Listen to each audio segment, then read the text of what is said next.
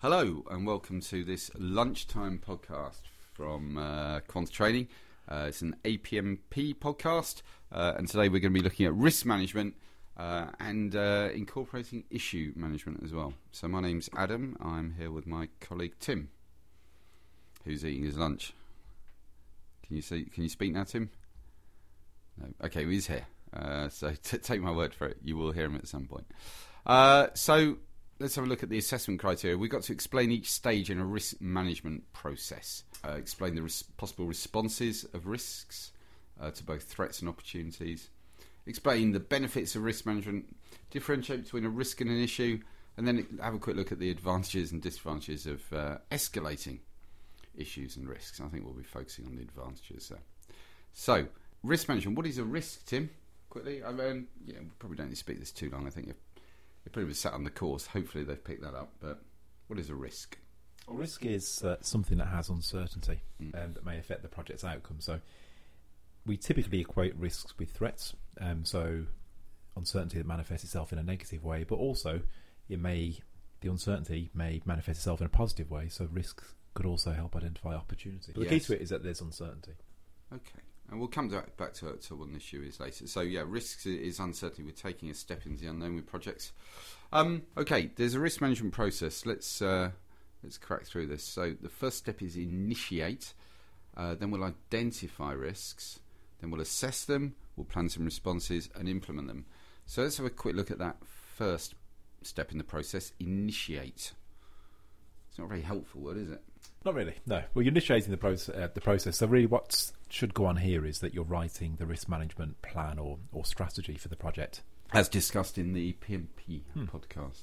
So even though there may be some generic areas of this, each project is meant to be unique, and how it regards risk is one of the unique characteristics because um, there ought to be a, a, tolerance line for the project in terms of um, assessed probabilities and assessed impacts and that ought to be conveyed to the project manager. So it ought to be known to him or her when it's okay for him or her to manage the risk, and when it is that they ought to escalate to the project sponsor.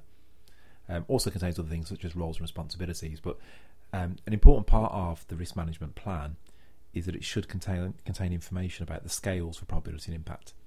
Because if you've just got very low, low, medium, high, very high, it doesn't really mean anything. It's really quite subjective. Whereas, say, if you've got an impact which is on money, and the overall project budget was hundred thousand pounds, then a very low impact could be anything up to say a thousand pounds. Low could be up to two thousand. Medium could be up to four thousand. So you get the idea. Whereas what would high be?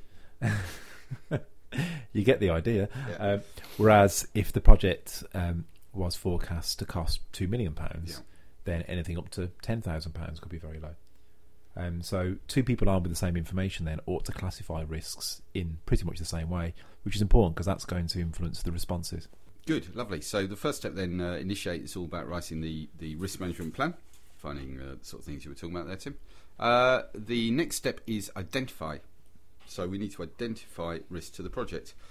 Many ways of uh, going about this. Um, we can run workshops where we simply get as many people, the, the team, and, and so on together and uh, just simply throw out the question where do you see the risk of this project? We might conduct one to one interviews rather than workshops in some case, maybe very specialist knowledge where frankly everyone else will be a bit bored.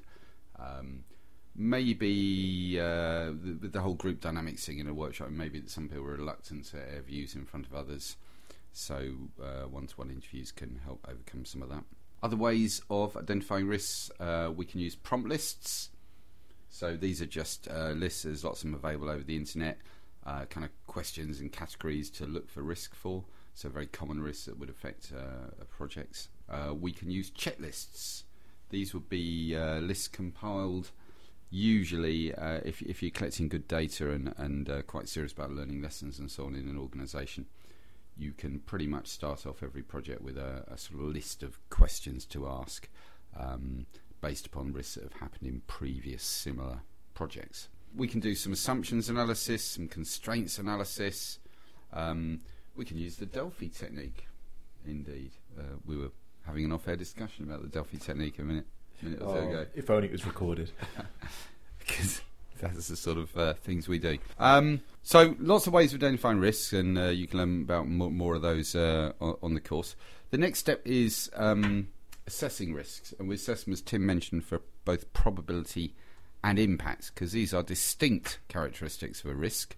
The probability, of course, how likely a risk is to occur, the impact, the effect it would have on your project were it to occur. And we're not very good. We're not very good at differentiating those two uh, aspects of a risk in our mind. So it's important we actually uh, logically lay this stuff out. Okay, uh, so we'll, we'll we'll have risks that are you know highly likely but of low impact. We'll have other risks that are not very likely but of high impact, and of course all degrees in between. What do we do then, Tim? Once we've assessed these risks. Um, once you've assessed them, then it's you should move to the next step, which would be to plan your responses. Okay. Um, now, um, should we just talk about threats for a moment? These are the bad risks. These are the things we might normally consider Yeah. So risks. at this um, at this step where you're planning your responses, you're not choosing them. Um, you're just looking at different possible ways of Mm.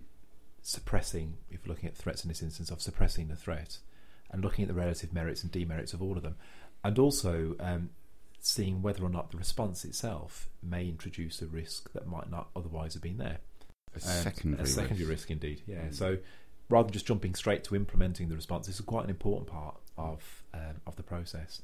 So in terms of the the options that you have, um, you may be able to avoid the risk, and if you can avoid a threat, then you're absolutely certain that it cannot occur, Mm. and that isn't going to be possible for absolutely everything. But if you had a threat relating to a certain supplier and you chose to cancel the contract with that supplier, you're avoiding that threat. There would then be a secondary risk in the contract you'd inevitably have to take out with another supplier, um, and that's something you'd have to um, have to work out. Um, so you may choose to look into reducing the likelihood of the threat and the impact if it did. Or you, you can choose sometimes one or the other. Yeah, it, it does, does depend. Like sometimes you haven't got the control to do um, to do both. Mm. Um, but there will still be some risk left if you are reducing the risk. So what's called Mm. residual risk.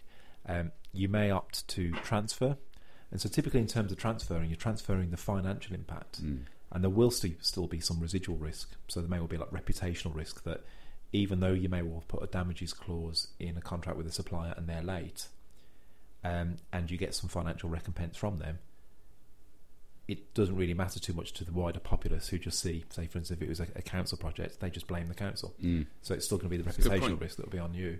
Um, so an, an insurance policy might be another example of transference. Um, you may be able to share, and um, share typically is um, for both opportunities and threats. So a, a shared pain, shared gain contract, a gain share contracts they've been called sometimes, um, where you can have agreements at the time which the contract is signed to say if we were to be late, um, this is how we're going to divvy up the cost of those overruns. Similarly, if we were to be early, this is how we'd divvy that up. Um, you may accept the threat. So, what kind of threats might you accept, Adam? Well, I would imagine the ones that are likely to be low, low.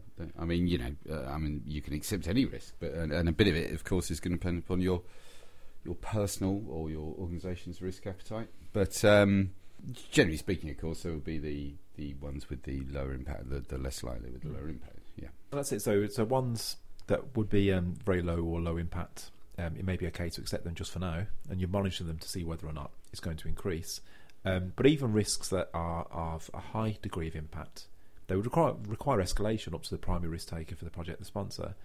Um, but he or she may just determine that either there's nothing that can be done about it or it's too expensive. Yeah. And so it may be reluctant acceptance. Um, but nevertheless, you're managing the risk because you have taken a conscious decision. Well, the main thing is, as you say, you've thought about it. Yeah. And then if people agree it's an, an acceptable response, that's fine. Um, and so, linked to issue management, you may have a contingency plan. So, should the risk occur and become an issue in that there's no uncertainty, um, then you've got a plan B to deal with it. Um, so, the difference really between reduction and contingency is that the response could be very similar, but the difference between them is timing. Um, reduction is something you choose to do now. Contingency is something that you invoke just in case it's required. Good.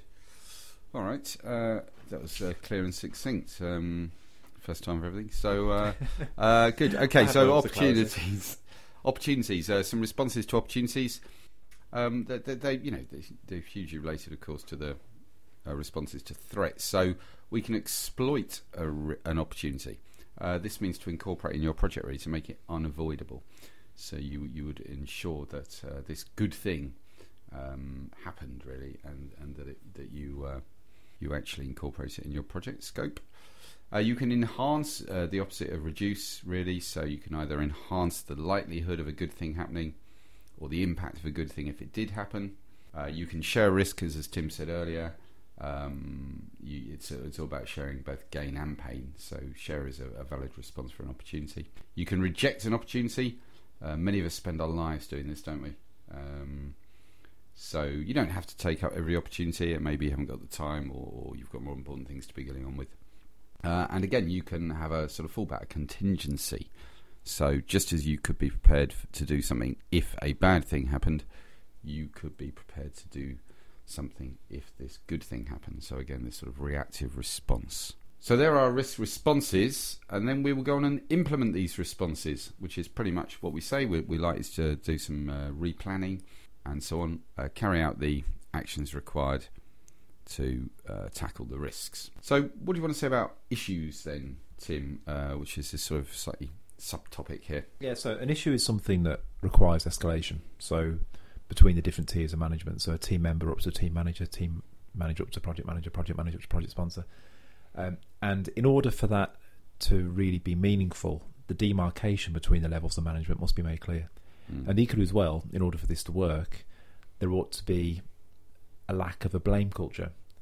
And if people are to raise an issue, they ought to be confident that the person to whom they've raised it would actually do something about it. Mm. So if they just fire it back to say, well, it's got nothing to do with me, you do it, and you say, well, you set out the rules for this, then people just lose their belief in it. And so it's something that works very well on paper, um, but doesn't always work too well in real life because people can be reluctant sometimes um, to raise an issue because they're fearful of getting blame. Nick Leeson, The lesson learned there. Liam Neeson. And uh, any other people called Le- uh, Neeson. Um, so, um, so yeah. So as regards um, the issues, then um, an issue basically would be something like a fire that requires putting out, um, and it's beyond your. a, a, a real fire or, or metaphorical fire? You It could be either or both. right? Okay. Yeah. So there could Or be there, there could be an actual fire. This is a, both a metaphorical and a physical fire. Well, not simultaneously, um, Oh, but you know you could have instances of, Okay. of both in a project. Right. Yeah, so st- uh, issues, uh, they're definite, aren't they? I mean, uh, risk is, is uncertainty. It's something that may or may not happen. An issue has uh, happened or will happen, uh, and it requires escalating. So it's very similar to the kind of uh, tolerances exception process in Prince, if that helps anyone. Good. Okay. Uh, well, we've done risk management then. Bye, Tim. Bye, Adam.